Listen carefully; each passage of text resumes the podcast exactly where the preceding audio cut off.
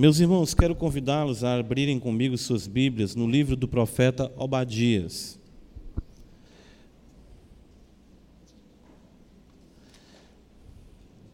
Livro do profeta Obadias.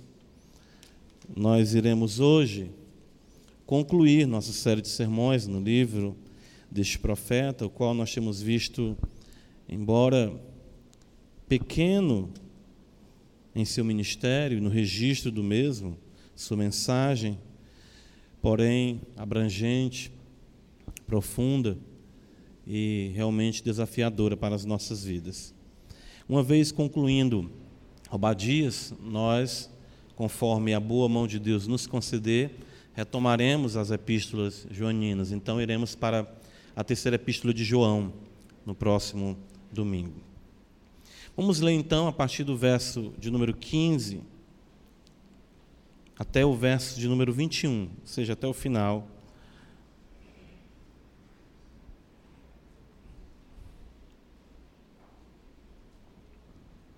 Diz-nos assim a palavra de Deus. Porque o dia do Senhor está prestes a vir sobre todas as nações. Como tu fizeste, assim se fará contigo. O teu mal feito tornará sobre a tua cabeça. Porque como bebestes no meu santo monte, assim beberão de contínuo todas as nações. Beberão, sorverão e serão como se nunca tivessem sido. Mas no monte Sião haverá livramento. O monte será santo, e os da casa de Jacó possuirão as suas herdades. A casa de Jacó será fogo, e a casa de José chama e a casa de Esaú restolho. Aqueles incendiarão a este e o consumirão, e ninguém mais restará da casa de Esaú, porque o Senhor o falou.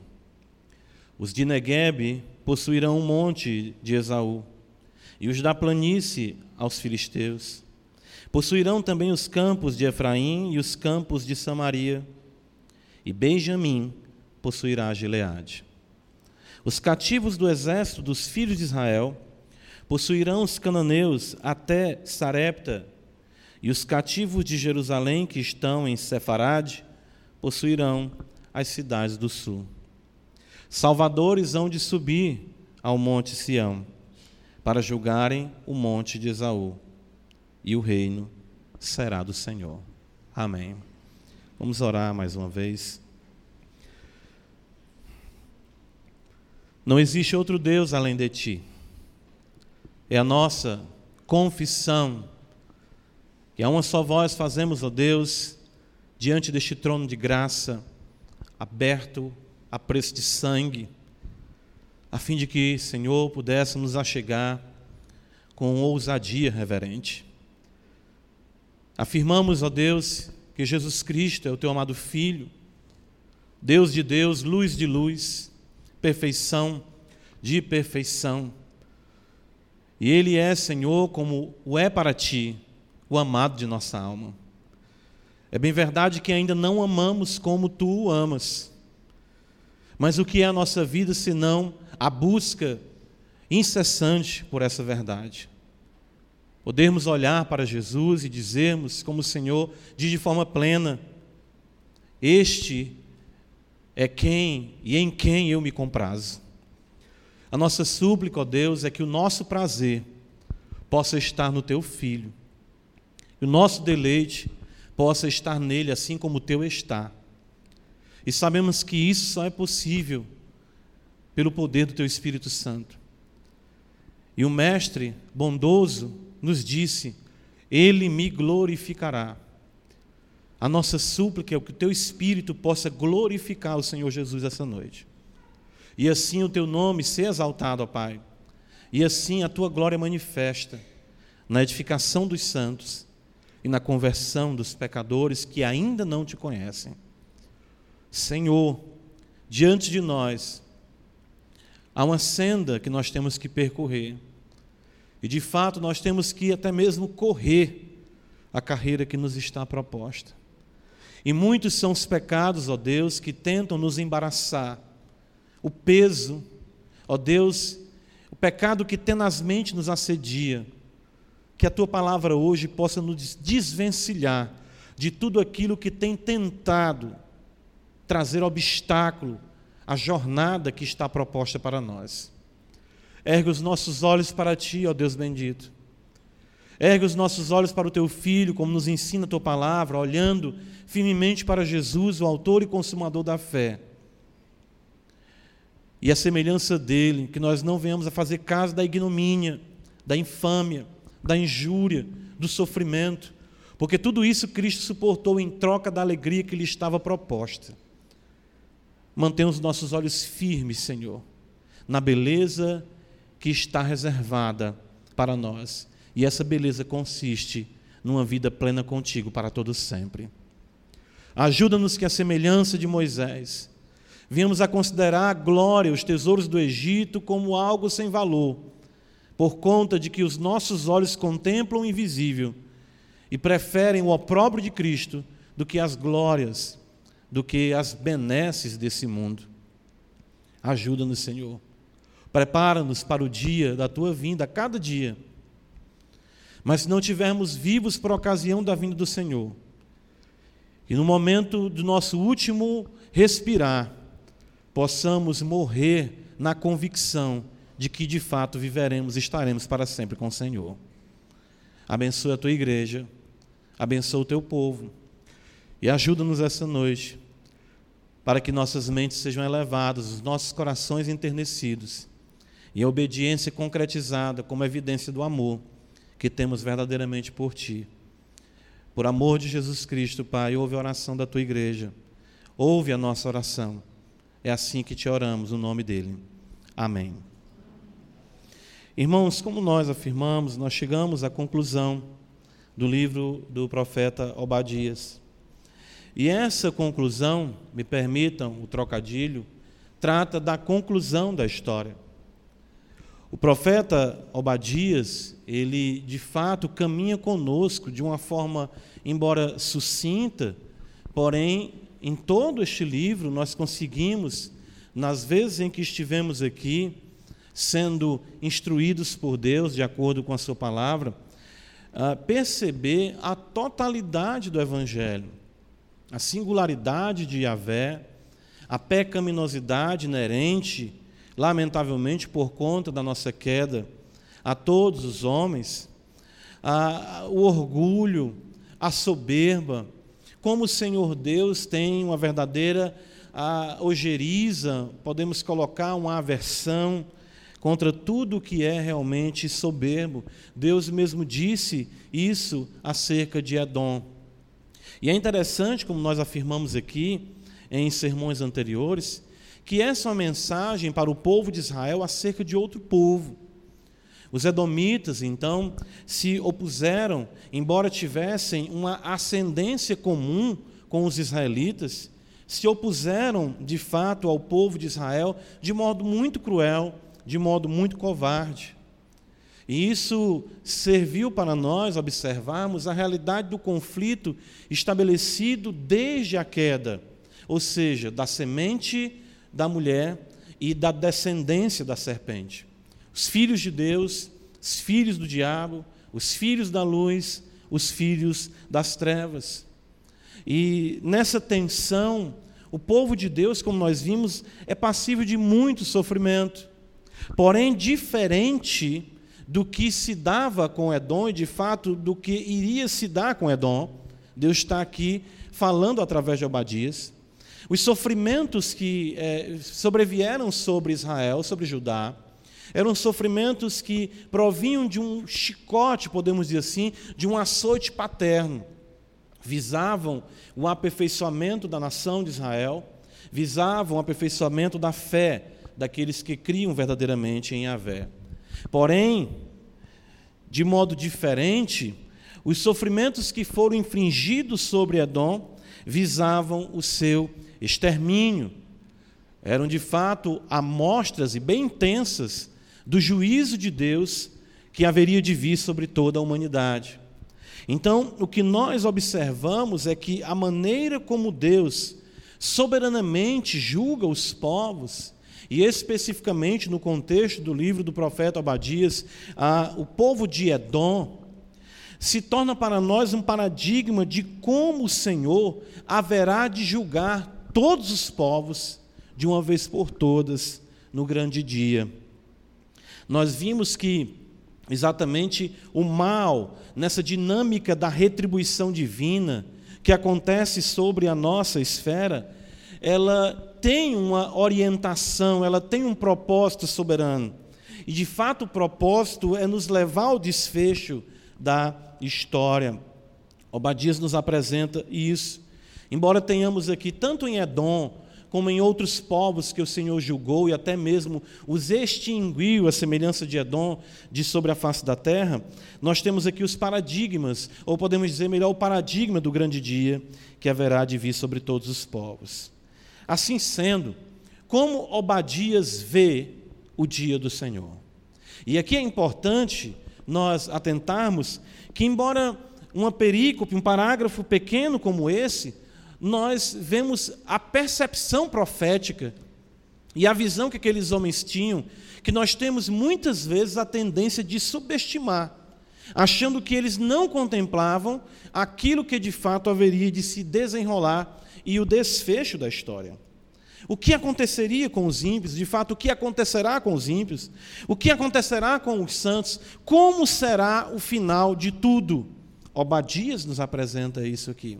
Claro que dentro de uma linguagem pertinente à sua época, um contexto, claro, que era o que influenciava a percepção profética também deste profeta, porém não deixa de nos transmitir aqui a grande doutrina da manifestação da ira do Deus Todo-Poderoso no final de tudo. Vejamos então no versículo 15, caminhamos a fim de que observemos como Obadias contempla o fim de todas as coisas. No versículo número 15, acompanhe comigo a leitura, o profeta nos diz assim: Porque o dia do Senhor está prestes a vir sobre todas as nações. Ah, é intencional que o profeta Obadias aqui mencione o dia do Senhor, contrastando com as dez vezes que se encontra no texto hebraico a expressão o dia da angústia, da calamidade, ah, enfim, o dia da ruína que haveria de se abater sobre os edomitas. Então, quando nós tratamos isso no domingo passado, nós observamos a questão do dia mau e de como todos os dias têm destinado pelo Senhor uma porção que recai sobre toda a humanidade, que não deixa de recair também sobre nós. O apóstolo Paulo mesmo orienta a igreja de Éfeso que ela deveria andar com prudência, porque os dias eram maus.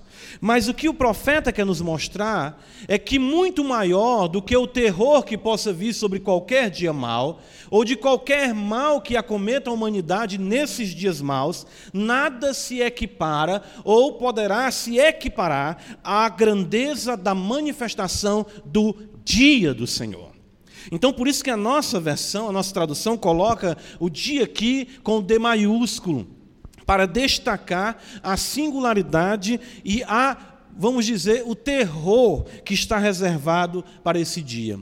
Não, não, não será um dia, como muitas vezes os judeus esperavam, um dia eles vivendo de forma ímpia, em que seriam gratificadas as suas expectativas. Os profetas do Antigo Testamento, de forma muito intensa, eles vaticinam a, a, a, o aspecto terrível, o aspecto realmente, vamos dizer assim, pavoroso do dia do Senhor em que eles dizem que até mesmo o homem forte geme e que ninguém consegue fugir dessa realidade terrível que haverá de acometer todos os moradores da terra. Então, Abadias quer que nós compreendamos, e isso é importante desde já, aqui dentro desse contexto do dia do Senhor, que não existe dia igual a esse dia que virá. Não existe catástrofe igual, tsunami igual, terremoto igual, seja o que você tenha testemunhado ou lido nos anais da história sobre terríveis acontecimentos ou catástrofes produzidas pela natureza, vamos colocar entre aspas, ou até mesmo pela mão humana, como por exemplo o 11 de setembro, que ficou marcado para nós como realmente um atentado eh, sem precedentes, e principalmente dentro da era em que nós nos encontramos. Para Obadias, esse era um fato certo e inquestionável, a ponto de o mesmo enfatizar que esse dia estava prestes a vir. Obadias usa a linguagem de todos os profetas, destacando exatamente a iminência do dia do Senhor, a brevidade com que esse dia há de se manifestar, a certeza com que o mesmo haveria de ser infringido sobre todas as nações. Então, toda maldade na esfera humana, toda impiedade, todo sofrimento, tudo que nós observamos seria pontuado e seria tornado algo ínfimo diante da grandeza da manifestação do dia do Senhor que estava prestes a vir sobre todas as nações.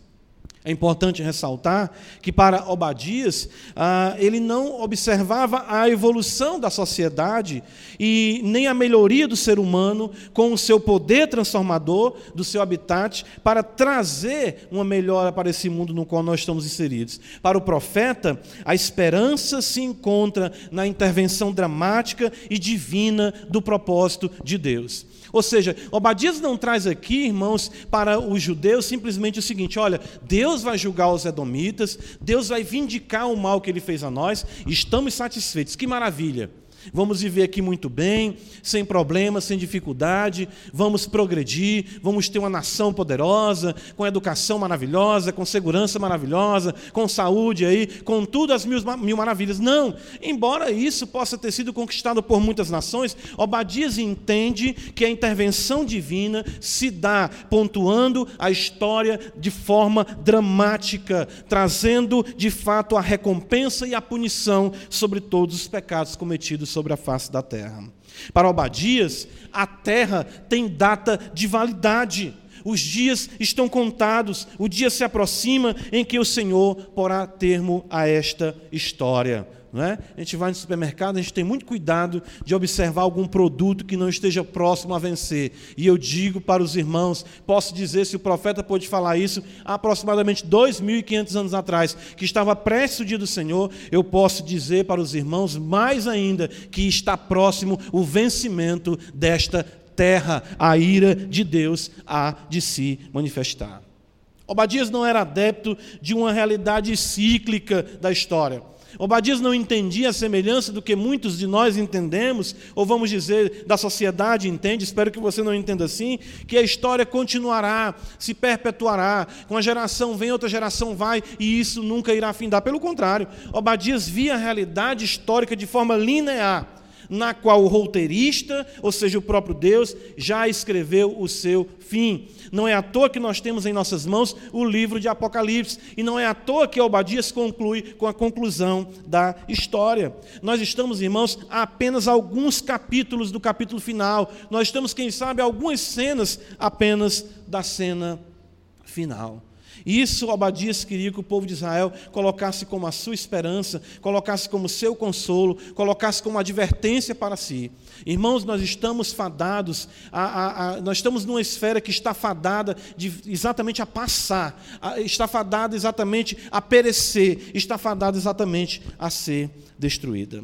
A primeira epístola de Paulo aos Tessalonicenses, ah, o apóstolo trazia também consigo o que era bem intenso do pensamento judaico, e podemos dizer agora judaico-cristão, no que concerne a essa, esse pontuar da história pela intervenção de Yahvé. 1 Tessalonicenses capítulo 5, abre comigo a escritura, veja só. Paulo nos diz exatamente isso. Irmãos, relativamente aos tempos e às épocas, não há necessidade de que eu vos escreva. Veja, Paulo, além de ter instruído essa igreja, embora cresce que ele tenha passado apenas ali no máximo um mês, ou teve, teve que sair de Tessalônica ah, de forma muito traumática, mas até mesmo pelo discipulado de Paulo e pela herança da revelação de Deus aos judeus, como é o caso de Obadias e dos outros profetas, ele diz: Não há necessidade que eu vos escreva, pois vocês, vós mesmos, estáis inteirados com precisão de que o dia do Senhor vem como ladrão de noite. Quando andarem dizendo paz e segurança, eis que lhes sobrevirá repentina destruição, como vem as dores de parto a que está para dar à luz, e de nenhum modo escaparão. São duas figuras que Paulo utiliza aqui. Uma é da ausência de conhecimento que nós temos da investida do bandido, do ladrão certo? E outra é a realidade das dores de parto. Quem foi mãe, ela não pode dizer, tal dia eu terei, ainda que o médico marque, ainda que o médico observe a maturação, né? ou seja, ainda que esteja mais próximo, e se faça uma previsão, isso pode ser antes, pode ser depois, pode ser no momento da consulta. O fato é que o apóstolo Paulo destaca aqui para nós que é algo repentino, é uma destruição repentina, é uma manifestação de fato terrível da ira de Deus sobre toda a humanidade. E isso é reiterado para nós no ensino apostólico. E isso foi reiterado para nós no ensino do próprio Senhor Jesus, no sermão a, a, do monte, ali como nós observamos de fato, a Mateus capítulo 25, o Evangelho de Marcos, que trata também de forma mais intensa deste assunto. Na segunda epístola de Pedro, eu separei essas duas referências que eu acho muito importantes para nós. Segunda epístola de Pedro, capítulo de número 3, Pedro também usa uma linguagem ah, rica quanto à manifestação do dia do Senhor. Ah, no versículo de número 10, esse capítulo ele trata, de fato, de forma intensa sobre o dia do Senhor, mas especificamente o versículo 10 diz assim para nós: Virá, entretanto, como ladrão, o dia do Senhor, veja como isso acontecerá, no qual os céus passarão com um estrepitoso estrondo. Não é? Eu às vezes estou em casa e acontece isso, um barulho, um transformador explode. Eu creio que os irmãos já ouviram isso aí, ou um acidente a esposa da gente dá logo aquele pulo, o que é isso e tudo, né? Os, os meninos se assustam, e de, dependendo de quem, com quem você está, a pessoa diz, é o Senhor. Isso é não, meu irmão. Quando Jesus voltar, o negócio será algo inigualável.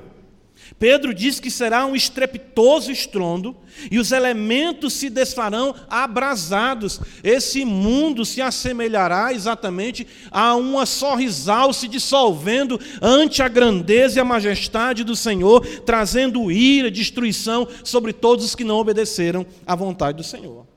O texto nos diz ainda que também a terra e as obras que nela existem serão atingidas serão atingidas. Veja no versículo 11: visto que essas coisas hão de ser assim desfeitas, haverá uma desconstrução, não uma aniquilação de tudo que existe, mas de fato uma reconstrução, e nós teremos, como diz o apóstolo João no Apocalipse, um novo céu e uma nova terra. Irmãos, eu creio que essa é uma temática que tem fugido muito da nossa percepção cristã.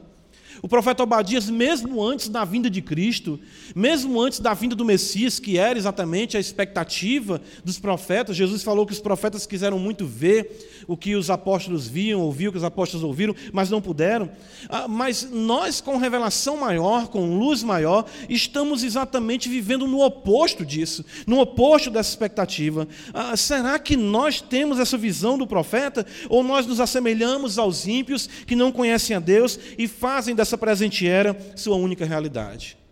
Eu creio que nós, como cristãos, não deveria um dia que não fôssemos dormir, não deveria um dia que não acordássemos pensando na realidade da nossa morte, na realidade da vinda do Senhor, na realidade da manifestação da ira de Deus, na consumação de todas as coisas, na expectativa dos santos, no pontuar da história, no, no reinício, de fato, de toda uma realidade na qual a plenitude de Deus possa ser manifestada a todos os olhos é pertinente, irmãos, para nós também, nesse contexto político que, é, é, que se configura né, no nosso cenário brasileiro, não colocarmos a nossa esperança em supostos messias, em pessoas que irão mudar a história, irão mudar o Brasil, irão mudar. Isso não acontecerá. Quero que os irmãos entendam isso. Eu já ouvi essa história, apesar de não ter tantos anos de vida como alguns outros têm mais do que eu aqui, mas os irmãos que já passaram por várias e várias eleições, desde o processo de redemocratização do país, nós temos visto essas esperanças messiânicas e que não podem salvar a humanidade. Não é aí que deve estar a nossa esperança. Profeta Obadias não via isso. O profeta Obadias não via simplesmente uma configuração política, um conluio político, uma realidade de aliança com outras nações, o levantamento, vamos dizer, de um grande exército em Israel. Ele disse: não, o dia do Senhor está prestes a vir. O que vai pontuar essa esfera de miséria, de mentira, de engano, de maldade, de corrupção e de tantas coisas mais que nós observamos, somente o Senhor poderá mudar a nossa história. Claro. Não estou dizendo para os irmãos que nós devemos ser em extremo pessimistas. Que nós não devemos ter consciência política. Que nós não devemos ter consciência das escolhas que nós fazemos. Mas a nossa esperança, irmãos, vem de cima. Ela não vem do Palácio do Planalto. A nossa esperança, irmãos, vem de cima. Ela não vem de Senado, ela não vem de Câmara, ela não vem de nada dessa realidade. A nossa esperança vem de que o Senhor intervirá pontuará nossa história e estabelecerá uma nova era, no uso correto da palavra, para a glória de nosso Senhor e Salvador Jesus Cristo. Volta comigo para o profeta Abadias. Uh, veja que o profeta, na sua compreensão do findar dessa esfera, ele nos mostra um juízo o qual ninguém poderá escapar. Versículo 15 ainda, e versículo 16, Veja, nós estamos vendo o profeta falar de Edom para Israel. Mas olha agora a realidade em que ele totaliza as nações. Versículo 15. Por isso que o profeta, ele não tem uma visão míope, estreita acerca da divindade, acerca de Yahvé. Veja só, porque o dia do Senhor está prestes a vir sobre os edomitas. É assim que está escrito? Não, sobre todas as nações. No versículo de número 16 está escrito, observa comigo mais uma vez, porque como bebestes no meu santo monte, assim beberão de contínuo todas as nações. Todas as nações. Edom é apenas o protótipo do que acontecerá a toda a terra. É isso que o profeta já via. Os irmãos percebem aqui a grandeza da compreensão que Obadias tinha, da manifestação do juízo de Deus, embora local e temporário apontava para uma realidade cósmica. Obadias entendeu que Yahvé era poderoso e capaz de julgar não apenas Edom, mas todas as nações. E Yahvé não era circunscrito como uma divindade do Oriente Médio, como uma divindade limitada pelas fronteiras de Israel. Não. Ele entendeu que, diferentemente dos falsos deuses, que tinham seu campo de ação limitado pelas fronteiras de seus países, a semelhança de Baal, de Astarote, de Marduk ou outros mais, Yahvé é Deus sobre os deuses, é rei sobre rei, senhor de toda a terra, e haveria de trazer sob juízo todos aqueles que estavam palmilhando o mundo criado por ele. Yahvé fez os céus e a terra, irmãos. E de fato, o Senhor julgará a todos os homens mediante Jesus Cristo, nosso Senhor. Evangelho de Mateus, o próprio Senhor Jesus nos afirma isso. Abre comigo a Escritura. No capítulo de número 25, já chegando na conclusão ah, do sermão escatológico, Jesus nos afirma aqui no verso de número 31, veja só. Mateus capítulo 25, versículo 31, veja a linguagem que o mestre traz. Quando vier o filho do homem, na sua majestade, e todos os anjos com ele, então se assentará no trono da sua glória. E todas as nações serão reunidas em sua presença, e ele separará uns dos outros, como o pastor separa dos cabritos as ovelhas. Percebam, diante de Cristo serão reunidas todas as nações. E Obadias viu isso Obadias viu isso, ele disse que o dia do Senhor, todas as nações seriam de fato reunidas e julgadas na presença daquele que vem para julgar a terra. O apóstolo Paulo, em Atos capítulo 17, isso também é muito instrutivo para nós, porque Paulo está exatamente aqui no Areópago, em homens que se detêm em filosofar, em questionar as questões da vida, quem eu sou, onde estou, para onde vou, enfim, a ponto de quando ouviram Paulo falar ali Exatamente em Atenas sobre Cristo, eles disseram que nova doutrina é essa, que ensinamento é esse, e colocaram ali no Areópago para ouvir o que Paulo tinha a dizer. E Paulo, mesmo diante desta suposta grandeza, sabedoria, de sabedoria humana, Paulo apresenta a mensagem do juízo, a fim de conduzir aqueles homens ao arrependimento. Ele diz exatamente em Atos 17, na conclusão do seu sermão aqui no Areópago, no versículo 30, ora, não levou Deus em conta o tempo, os tempos da ignorância. Ou seja, não é que Deus, vamos dizer, anistiou e perdoou todos os que morreram na ignorância. Não. O que Paulo está dizendo é que Deus não destruiu a todos e poderia ter destruído. Deixou-os viver, deixou-os palmilhar essa terra, vivendo contra ele, sem o conhecimento da sua verdade. Agora, porém, veja, notifica aos homens que todos, em toda parte, se arrependam porquanto estabeleceu um dia, veja a linguagem apostólica, em que há de julgar o mundo com justiça, por meio de um varão que destinou e acreditou diante de todos, ressuscitando dentre os mortos. Irmãos, Deus, e eu quero que os irmãos compreendam isso, que aqueles que nos visitam e ainda não seguem a Cristo compreendam isso. Deus está presente de um extremo ao outro da existência humana. Você não tem como fugir de Deus. Você só veio a esse mundo por conta de que Deus te trouxe a existência. E Ele já está no final da tua vida te esperando para exatamente pontuar a tua existência. Isso tanto numa realidade individual, que pode chegar para qualquer um de nós a qualquer momento, como também na realidade coletiva. O fato é que todas as nações, todos os homens estarão na presença do Senhor Deus Todo-Poderoso. Foi isso que Cristo exatamente falou da insensatez do homem que ajuntou tesouros sobre a terra e não ajuntou exatamente tesouros para com Deus. Ele exatamente adjetivou aquele homem como louco. Ele disse: Essa noite tu vai morrer hoje. O extremo da tua vida chegou. As luzes irão se apagar. Ninguém mais estará com você, e ao abrir os seus olhos, onde você estará? Você estará diante do juiz, que irá pronunciar sentenças sobre você de acordo com como você viveu aqui nessa esfera. Se vivendo para Ele ou não, isso decidirá exatamente o seu rumo eterno. Isso é consolo para nós, irmãos, pois todo mal efetuado sobre a terra não ficará impune. E também é advertência para nós para que venhamos a correr a carreira que nos está proposta, fugindo de tudo que tenta obstruir o nosso caminho de comunhão com o Senhor Jesus Cristo.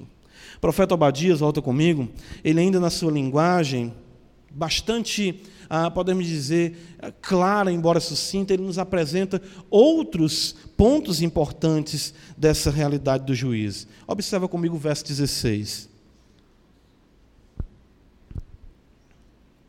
Ele diz assim para nós: Veja, porque como bebestes no meu santo monte, assim beberão de contínuo todas as nações, beberão, sorverão e serão como se nunca tivessem sido. Essa linguagem ela é muito rica e aqui existe uma ironia divina.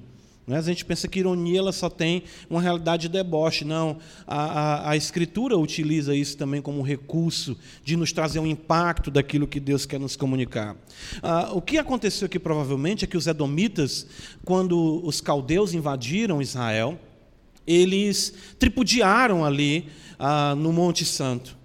Então, a semelhança, creio que os irmãos vão lembrar aqui de Daniel capítulo 5, em que Belsazar manda trazer os utensílios da casa de Deus, e ele então está bebendo com os seus convivas, embriagado com as prostitutas. Ele então traz os utensílios de adoração a Yahvé e começa a beber naqueles utensílios. E aparece aquela mão pintando ali na parede, né? Mene, mene, tekel, passim, ah, e ele fica ali tremendo, um joelho batendo no outro, e Daniel interpreta para ele que ele foi pesado na balança e achado em falta e o reino dele seria tirado, exatamente dado aos medos. Né? E o, o que acontece então ali é que Daniel diz: Visto que tu não deste glória ao Senhor dos céus, que tu não glorificaste ao Senhor como teu Pai, exatamente reconheceu o Senhor Deus, o Senhor tirará o teu reino. Aqui nós vemos os edomitas em uma atitude semelhante. Eles bebem, eles tripudiam. Não sei se com os utensílios do templo, o texto não fala para nós, mas ele falando para Edom, ele diz: Porque como bebestes no meu santo monte. Ou seja, enquanto o povo de Israel, os judeus eram massacrados, eles tripudiavam, bebiam, comemoravam, brindavam a destruição do povo de Deus. Deus então aproveita esse ensejo dessa maldade de, eh, dos edomitas e diz: Vocês beberão um cálice que eu tenho reservado para vocês. Mas não somente vocês, todas as nações beberão. Veja, ele diz: assim beberão de contínuo. Interessante, de contínuo. Da ideia de que não findará, Todas as nações beberão, sorverão e serão como se nunca tivessem sido. A ideia do cálice aqui, irmãos, transmite o poder da longanimidade divina que a seu tempo dará, ou seja, fará com que toda a sua ira acumulada desde o princípio caia sobre toda a terra, sobre todos que não amam o seu filho. Entendem? A medida, Deus está enchendo o cálice, Ele está exatamente preparando o dia dia em que ele servirá as nações com o cálice da sua ira. E isso foi observado de forma mínima nos Edomitas, e ele está dizendo que todas as nações beberão deste cálice, exatamente sorverão de forma contínua, e isso significa o juízo de Deus que não terá fim sobre todos aqueles que não obedeceram à vontade do Senhor. Livro de Apocalipse, vamos observar essa figura utilizada também por João, capítulo 14, o apóstolo nos diz assim: veja só, Apocalipse capítulo 14.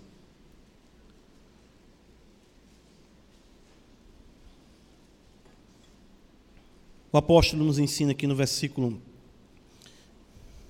de número 8. E aqui nós temos a Babilônia, é, exatamente sendo o símbolo né, do orgulho da glória humana, utilizada por João para se referir à realidade de todas as nações.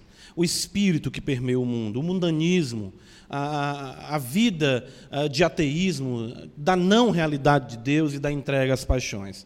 Ele diz no versículo 8: Seguiu-se outro anjo, o segundo dizendo: Caiu, caiu a grande Babilônia, que tem dado a beber de todas as nações, veja, do vinho da fúria da sua prostituição. Então os homens bebem do cálice do mundo da prostituição, do engano, de tudo que existe aí. Mas olha como João agora mostra a realidade de Deus agindo para com ah, todos os homens. Seguiu-se a estes outro anjo, o terceiro dizendo em grande voz: Se alguém adora a besta e a sua imagem, e recebe a sua marca na fronte ou sobre a mão, também esse beberá do vinho da cólera de Deus preparado sem mistura no, do cálice da sua ira. Será atormentado com fogo e enxofre diante dos santos anjos e na presença do Cordeiro. Obadias viu isso também. É impressionante. Ele viu que a porção que é reservada para cada um que não obedece a Deus está sendo preparada, apenas preenchida. A gente pensa que Deus não está agindo, é que o mundo está entregue a Satanás no sentido de que Deus não rege o universo. Nós achamos que o mal domina sem nenhum freio. Pelo contrário, Deus está apenas completando a medida no que concerne a vida de cada um. Eu pergunto, quem pode sorver tão duro conteúdo? Quem pode beber o cálice da sua ira? Ah, isso, irmãos, está em harmonia com outros ensinos ah, do Evangelho, de fato, com outros textos do Evangelho. Mateus capítulo 26, abre comigo a escritura, isso é importante para que você possa fazer, a responder a pergunta que lhe farei logo em seguida. Mateus capítulo 26, versículo de número 39. Jesus, em sua agonia no Getsemane,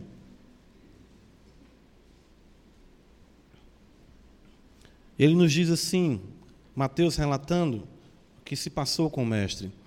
Adiantando-se um pouco, prostrou-se, versículo 39, prostrou-se sobre o seu rosto, orando e dizendo: Meu pai, se possível, passe de mim este cálice. Que cálice é esse? É o cálice da ira de Deus. É este cálice que Obadias viu, a cólera. Jesus haveria de tomar este cálice para que eu e você não bebêssemos esse cálice.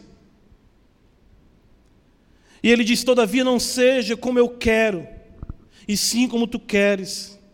Versículo 42, ele diz mais uma vez, tornando a retirar-se, Mateus registra, orou de novo, dizendo: Meu pai, se não é possível passar de mim esse cálice sem que eu beba, faça-se a sua vontade, faça-se a tua vontade. Percebem, irmãos? Cristo, em seu grande amor, tomou esse cálice por nós, a fim de que hoje pudéssemos tomar o cálice da bênção no seu sangue.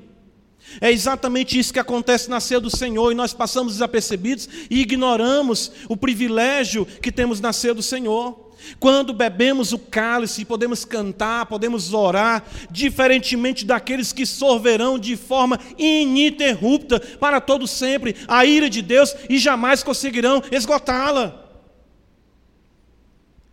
Então, no primeiro domingo do mês que você está aqui, que você deve estar aqui, que você não deve negligenciar isso, é o momento no qual você toma o cálice da bênção, da alegria, diferentemente dos ímpios que tomam o cálice do juízo e da maldição que recairá sobre eles para todo sempre, e de forma que eles jamais poderão esgotar o que há nesse cálice da ira de Deus. E aí, como eu perguntei a vocês, eu vou agora fazer a pergunta: qual será a sua porção? Que cálice você bebe, que cálice você está bebendo, e que cálice você beberá. O profeta Obadias diz que os edomitas e todas as nações beberão desse cálice.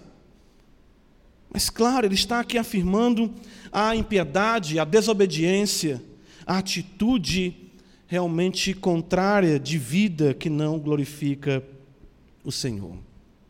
Profeta Obadias, versículo de número 17, volta comigo para o texto do profeta Obadias. Ele nos mostra aqui outro fato maravilhoso. Nós estamos falando de um assunto terrível. É um assunto realmente ah, assombroso. Não é à toa que Hebreus 10, 31, o autor sagrado diz: horrenda coisa é cair nas mãos do Deus vivo. Não é à toa que ele ainda diz, no capítulo 12, verso 19: o nosso Deus é fogo consumidor. Mas observe que o nosso Deus, como nos apresenta a Escritura como um todo, é um Deus que na sua ira manifesta a sua graça. Veja no versículo número 17, ah, o profeta diz: Mas no Monte Sião haverá livramento. E aqui nós temos, sabe o que, irmãos? O mas conclusivo da graça. Eu lembro de um livro que eu li, do Sproul, eu acho que foi esse livro mesmo, o livro Eleitos de Deus, em que ele destaca o quanto essa conjunção ela é importante no desenvolvimento teológico. Ele vai principalmente se referir a Paulo. Nós vamos já observar isso. E ele diz que, certa feita, uma irmã, membro da sua igreja, bordou para ele essa conjunção, como que numa almofada para o seu escritório. Em inglês, but, né? B-U-T. E aquilo sempre o fazia lembrar da graça de Deus. Os irmãos percebem aqui? O profeta destaca ira, o profeta destaca juízo sobre todos, a retribuição divina, um cálice que jamais esgotará, o juízo de Deus que virá, mas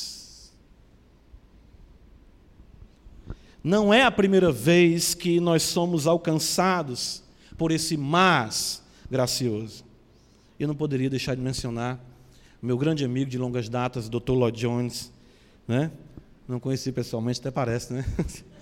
Mas que tem sermões maravilhosos apenas nessa conjunção mas. Efésios capítulo 2, abre comigo a escritura. Uh, é aqui que nós vemos o, o mas que principiou a graça sobre as nossas vidas. Veja só, Efésios capítulo 2.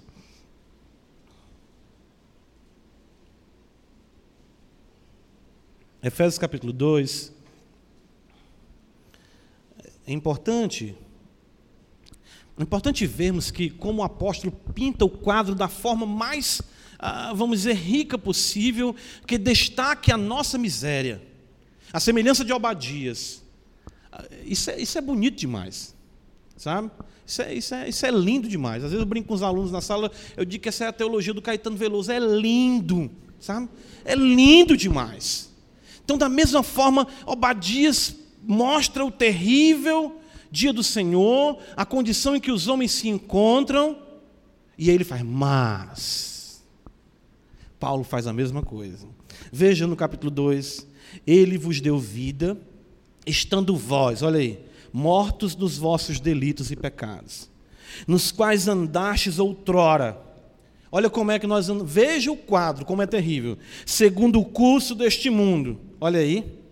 Segundo o príncipe da potestade do ar do espírito que agora atua nos filhos da desobediência, ou seja, levado pelo mundo, selado por Satanás, exatamente como um cavalo dominado por ele, entre os quais ele se inclui também todos nós andamos outrora, segundo as inclinações da nossa carne, fazendo a vontade da carne e dos pensamentos, escravos de toda sorte de paixões e éramos, por natureza, filhos da ira. Veja o que o Obadia está destacando ali: a ira, o cálice, como também os demais. Veja o versículo 4. Mas Deus, sendo rico em misericórdia, e por causa do grande amor com que nos amou, e estando nós mortos em nossos delitos, nos deu vida juntamente com Cristo, pela graça sois salvos. Irmãos, percebam isso. Nós temos um mas que principia a nossa vida cristã, que pontua o pecado, que pontua o curso do mundo, que pontua o domínio do maligno, que pontua o domínio das paixões, um mas exatamente que mostra que Deus interveio em nossa vida e mudou a nossa história. E naquele dia, quando o filho do homem vinha sobre as nuvens do céu, com poder e grande glória, o fogo caindo, os ímpios sendo destruídos, ele olhará para nós e dirá: Mas vocês não, venham para a minha direita, benditos de meu Pai. No monte Sião haverá livramento. Na Parquelândia haverá livramento. fogo cai ao redor, e nós sairemos pulando, como diz o profeta Malaquias, como bezerros soltos nas trebareiras. No dia do estrepitoso estrondo, não vai ter ninguém juntando as mãos com medo. Os santos levantarão as mãos e dirão: Amém, amém. Se cumpriu a nossa grande esperança, nós iremos viver para sempre com o Cordeiro. Para os santos não será dia de medo, de terror, será o dia em que o mas conclusivo da graça pontuará essa história e nós estaremos para sempre com o Senhor. Malaquias capítulo 4, ele vai nos mostrar esse contraste de forma muito bela. Eu gosto muito desse capítulo 4 de Malaquias. Veja, vamos ler a partir do verso 1.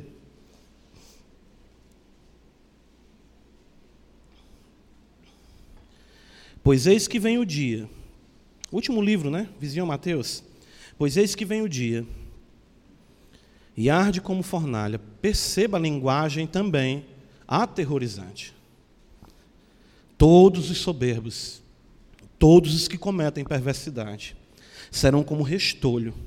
O dia que vem os abrasará. Lembra da linguagem de Obadias? falar que a casa de Edom é como restolho. Está lá no versículo mais à frente.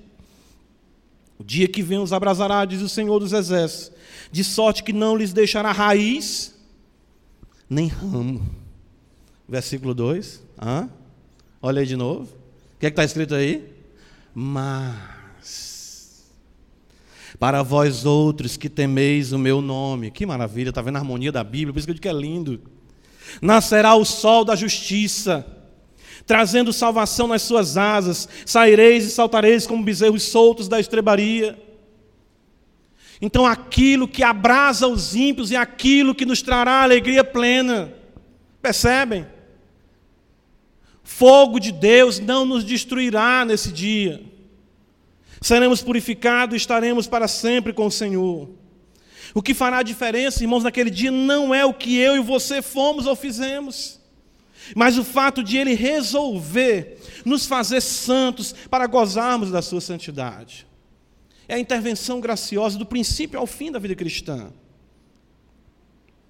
Já ocorreu esse mas principiante, podemos dizer assim, na sua vida, esse mas que principia a história cristã, que está em Efésios capítulo 2, já ocorreu esse mas, não, porque naquele dia, se esse mas não acontecer na sua vida, você não será diferenciado daqueles que serão banidos da presença do Senhor e sorverão o cálice da ira de Deus para todo sempre. Volta comigo para Obadias, vamos caminhar aqui, temos que ver o que o profeta nos transmite aqui ainda. Ah, versículo de número, de número 17 ainda, e vamos continuar lendo aqui até o versículo Veja só. Mas no monte Sião haverá livramento, o monte será santo. Os da casa de Jacó possuirão as suas herdades. Interessante isso. A casa de Jacó será fogo, e a casa de José chama, e a casa de Esaú restolho. Aqueles incendiarão a este e o consumirão, e ninguém mais restará da casa de Esaú, porque o Senhor o falou. Veja, os de Negueb possuirão um monte de Esaú, e os da planície dos filisteus possuirão também os campos de Efraim, os campos de Samaria, e Benjamim possuirá a Gileade. Os cativos do exército dos filhos de Israel possuirão os cananeus, até Sarepta, e os cativos de Jerusalém, que estão em Sefarade, possuirão as cidades do sul. O que o profeta nos mostra aqui é que as consequências desse contraste que foi estabelecido para nós aqui no versículo 17, eles se tornarão, ah, essas consequências se tornarão visíveis. Como assim? Em primeiro lugar, na permanência dos santos. No versículo número 18 diz que a casa de Jacó será fogo e a casa de José chama. Veja, em contraste com o perecer da casa de Edom. Ele diz que Esaú será como restolho. Veja, aqueles, ou seja, os filhos de Jacó, incendiarão a este, ou seja, a Edom, e o consumirão e ninguém mais restará da casa de Esaú, porque o Senhor o falou. O que nós observamos aqui é que o contraste, que hoje não se torna visível ao mundo, ele se tornará. Naquele dia, sobre a face da terra, só permanecerão aqueles que pertencem ao Senhor. Então se concretizará, nós vamos já ver em Malaquias o que ele diz: Então vereis outra vez, ó, vereis a diferença entre o justo e o injusto, a diferença entre o que serve a Deus e o que não serve. O contraste, o reino de Deus se tornará visível. E isso será para nós notório na nossa permanência, ou seja, na realidade indestrutível de corpos ressurretos, em contraste com a realidade perecível de destruição, de ruína e de miséria daqueles que não servem ao Senhor. Vamos ver aqui alguns textos. Vamos começar aqui com Salmos. Salmo capítulo, uh, o Salmo primeiro melhor falando, ele vai nos dizer exatamente isso. O Salmo 1, no versículo 4, quando o salmista contrasta o justo e o ímpio, ele diz no versículo 4: Os ímpios não são assim. Ele fala: são, porém, como a palha que o vento dispersa. Veja, restolho, o que está lá se referindo a Edom. Por isso os perversos não prevalecerão no juízo. Por quê? Porque serão queimados serão exatamente atormentados pelos séculos dos séculos sem fim, nem os pecadores na congregação dos justos. Ou seja, todos aqueles que usam de engano e estão na casa do Senhor serão consumidos, tirados do nosso meio. Será o dia em que o joio será revelado e o trigo apenas permanecerá. E aí poderemos dizer que teremos uma igreja Novo Céu, Nova Terra chamada 100% trigo. No momento não tem não. No momento não tem não. O Senhor conhece o caminho dos justos, mas o caminho dos ímpios perecerá. Veja comigo Malaquias, nós lemos, não foi? Volta comigo lá novamente e veja como é interessante isso. Malaquias vai nos dizer assim, no capítulo 3, olha só. Último versículo. Ele fala: Então vereis, veja, vereis, veja, outra vez a diferença entre o justo e o perverso, entre o que serve a Deus e o que não serve. Versículo de número 3 do capítulo 4. Pisareis os perversos, porque se farão como cinzas debaixo das plantas de vossos pés, naquele dia que preparei, diz o Senhor dos Exércitos. Segundo aos Tessalonicenses, veja, a afirmação apostólica é a mesma, em sintonia tanto com o profeta Abadias, com Malaquias e os outros. Segundo Tessalonicenses capítulo 1, versículo 9, Paulo diz: "Estes, se referindo aos ímpios, sofrerão penalidade de eterna destruição, banidos da face do Senhor e da glória do seu poder, quando vier para ser glorificado nos seus santos e ser admirados em todos os que creram naquele dia, porquanto foi crido entre vós o nosso testemunho. Irmãos, todos os que aterrorizaram ou aterrorizam o mundo serão exterminados. Uma ressalva aqui, certo? Entre aspas, não aniquilados. Não somos aniquilacionistas, não. Mas a linguagem bíblica é que eles serão exterminados da terra. Eles não estarão mais aqui. Veja só, Salmo de número 37. Salmo 37. Estarão banidos da presença do Senhor, serão exterminados da convivência com os justos. Nós teremos no, um novo céu, uma nova terra, como vimos pela manhã, para uma nova criatura, e não para velhas criaturas. Salmo 37, versículo 9. Veja o que nos diz a palavra do Senhor, apenas a parte A, porque os malfeitores serão, o que está escrito?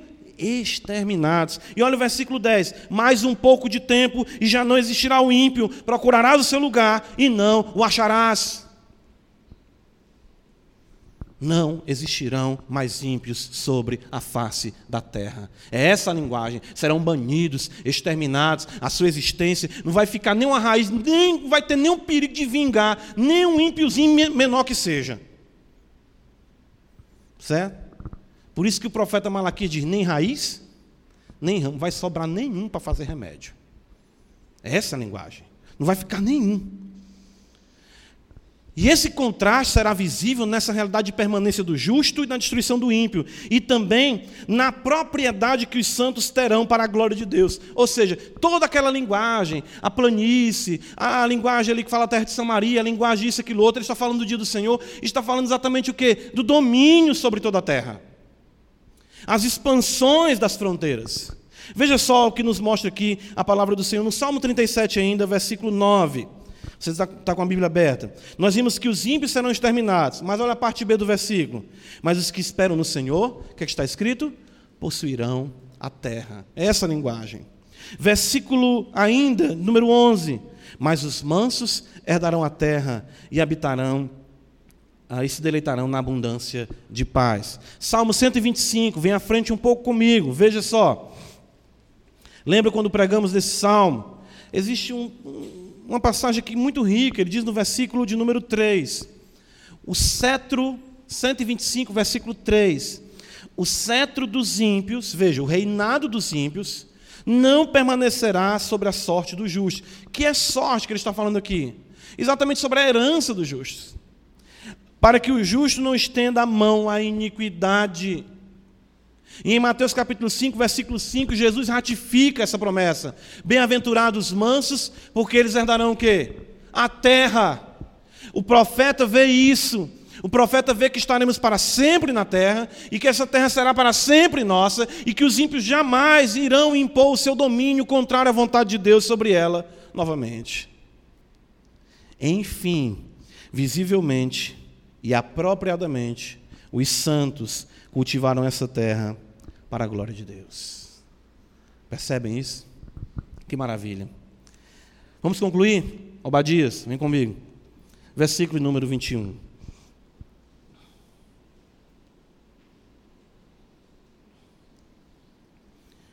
Esses versículos, como nós vimos, 18, o 19, 20, principalmente nessas referências mais geográficas, era a maneira como o profeta enxergava o domínio. Isso foi visto de modo, ah, vamos dizer assim, mais limitado no retorno do cativeiro, né? e ele aqui aplica a realidade para o dia do Senhor, em que toda a terra será para a glória do Senhor com os seus santos, habitando nela para todo sempre. Versículo 21, o profeta diz: Salvadores vão de subir ao monte Sião para julgarem o monte Esaú, e o reino será do Senhor. Essa linguagem de salvadores também é a maneira como o profeta enxerga a libertação. A gente vê essa linguagem no livro dos Juízes e em outros momentos da Escritura, com o sentido de que Deus levantava salvadores, pessoas que traziam libertação. Mas considerando a realidade do Senhor, nós sabemos que isso se aplica mais ainda, claro, à realidade do grande Salvador Cristo Jesus o Senhor. Mas a ênfase que eu quero dar para a nossa conclusão é que nós teremos, enfim, a nossa oração respondida. O reino será do Senhor. No final de tudo, gosto mais desse trechinho do grupo Logos. Deus será louvado. Em Mateus capítulo 6, versículo 10, Jesus nos ensina: Pai nosso, que estás nos céus. Primeira petição qual é? Santificado seja o teu nome. Qual é a segunda petição? Venha o teu reino. Obadia já está dizendo: o reino será do Senhor. O reino será do Senhor. Apocalipse 11, 15, nossa última referência. Ah, João nos diz assim: veja só, com a sua visão da manifestação do Filho de Deus. Apocalipse 11, versículo 15, está escrito: O sétimo anjo, Apocalipse 11, 15. O sétimo anjo tocou a trombeta e houve no céu grande, grandes vozes. Perceba, irmão, que sempre o negócio é um negócio é, é pipoco mesmo, é, não é negócio escondido, não. O negócio é para quebrar tudo. Certo? Dizendo: o reino do mundo, olha só, que beleza se tornou de nosso Senhor e do seu Cristo, e ele reinará pelos séculos dos séculos. E nós dizemos o quê? Amém. Cristo será tudo em todos, irmãos. É o domínio que agora está no coração dos homens, dos crentes, que se exteriorizará Todas as esferas, todas as esferas, qualquer esfera que você imagine, da educação, do trabalho, seja ela qual for, todas as esferas dirão glória ao Cordeiro. Todas as esferas, tudo, tudo, tudo dirá glória ao Cordeiro. Pelos séculos dos séculos sem fim. Irmãos, não vos enganeis. Essa promessa se concretizará. De fato, se nós não tivermos essa esperança, nós não estaremos vivendo de acordo com Cristo assim quer para nós. Ele pontuará a história. Deus pontuará a nossa história. Você, eu, todos os homens estaremos diante do Senhor. Ninguém escapará. Ninguém escapará. O que nós precisamos, de fato temos como crentes, é a certeza e podemos dizer a antecipação do nosso julgamento. Paulo fez isso conosco quando nos disse ali né? Jesus na cruz diz: tudo está consumado. E Paulo em Romanos 8,1 diz: nenhuma condenação há para os que estão em Cristo Jesus. Nós recebemos, irmãos, a nossa sentença antes do tribunal acontecer. Certo? Então, naquele dia, quando nosso nome for chamado, já pensou? Chamasse meu nome, André, eita, abre os livros aí. Meu Senhor da glória. Mas abra aí o livro o nome dele está aí? Vem para minha direita, bendito de meu Pai. É assim com aqueles que creem em Cristo. Os outros terão exatamente sua realidade exposta e sofrerão a aviltação eterna. Qual cálice você beberá? O cálice da ira ou o cálice da comunhão no sangue de nosso Senhor Jesus Cristo? Qual é a sua porção? Qual o seu cálice? Você pode afirmar que o mas de fato ocorreu em sua vida? Que a graça de Deus pontuou a tua vida de pecado? Se sim, você verá esse mas mais uma vez, te livrando da destruição que virá sobre toda a terra. Se não, Se esse contraste não se der na vida presente, ela não se dará na vida futura. Naquele dia o contraste se tornará visível. O reino de Deus será manifesto, todos os homens verão em nós, e nós veremos isso em nós, e no novo céu, na nova terra, no qual habitará a justiça para todo sempre. E no final de tudo, o reino será do Senhor. Maranata, irmãos. Ora vem, Senhor Jesus. Amém. Obrigado, Senhor. Vem, Senhor Jesus. Vem, Senhor Jesus, nos dá esse privilégio, a tua igreja, a tua palavra diz que o Espírito e a noiva dizem: Vem. Então nós somos a tua noiva e com teu Espírito nós dizemos: Vem. Vem, Senhor. Vem pontuar essa esfera, porque nós sabemos que tudo que aqui acontece não segue os teus preceitos, não segue a tua vontade. Sabemos, Senhor, que não era para ser assim. Soberanamente, claro, tu está no controle de tudo, mas nós almejamos o dia, Senhor, em que possamos ver novamente o rio da vida, possamos ver novamente, Senhor, uma terra sem malícia, uma terra sem maldade, sem egoísmo, uma terra, Senhor, sem inveja, sem conflito, sem morte, sem dor, sem doença. E, acima de tudo, uma terra com a tua presença. Ajuda-nos, Senhor, a fim de que possamos ter o privilégio de ver, de viver para todo sempre essa realidade aos teus pés. É a oração da tua igreja, Pai. Em nome de nosso Senhor Jesus Cristo. Amém.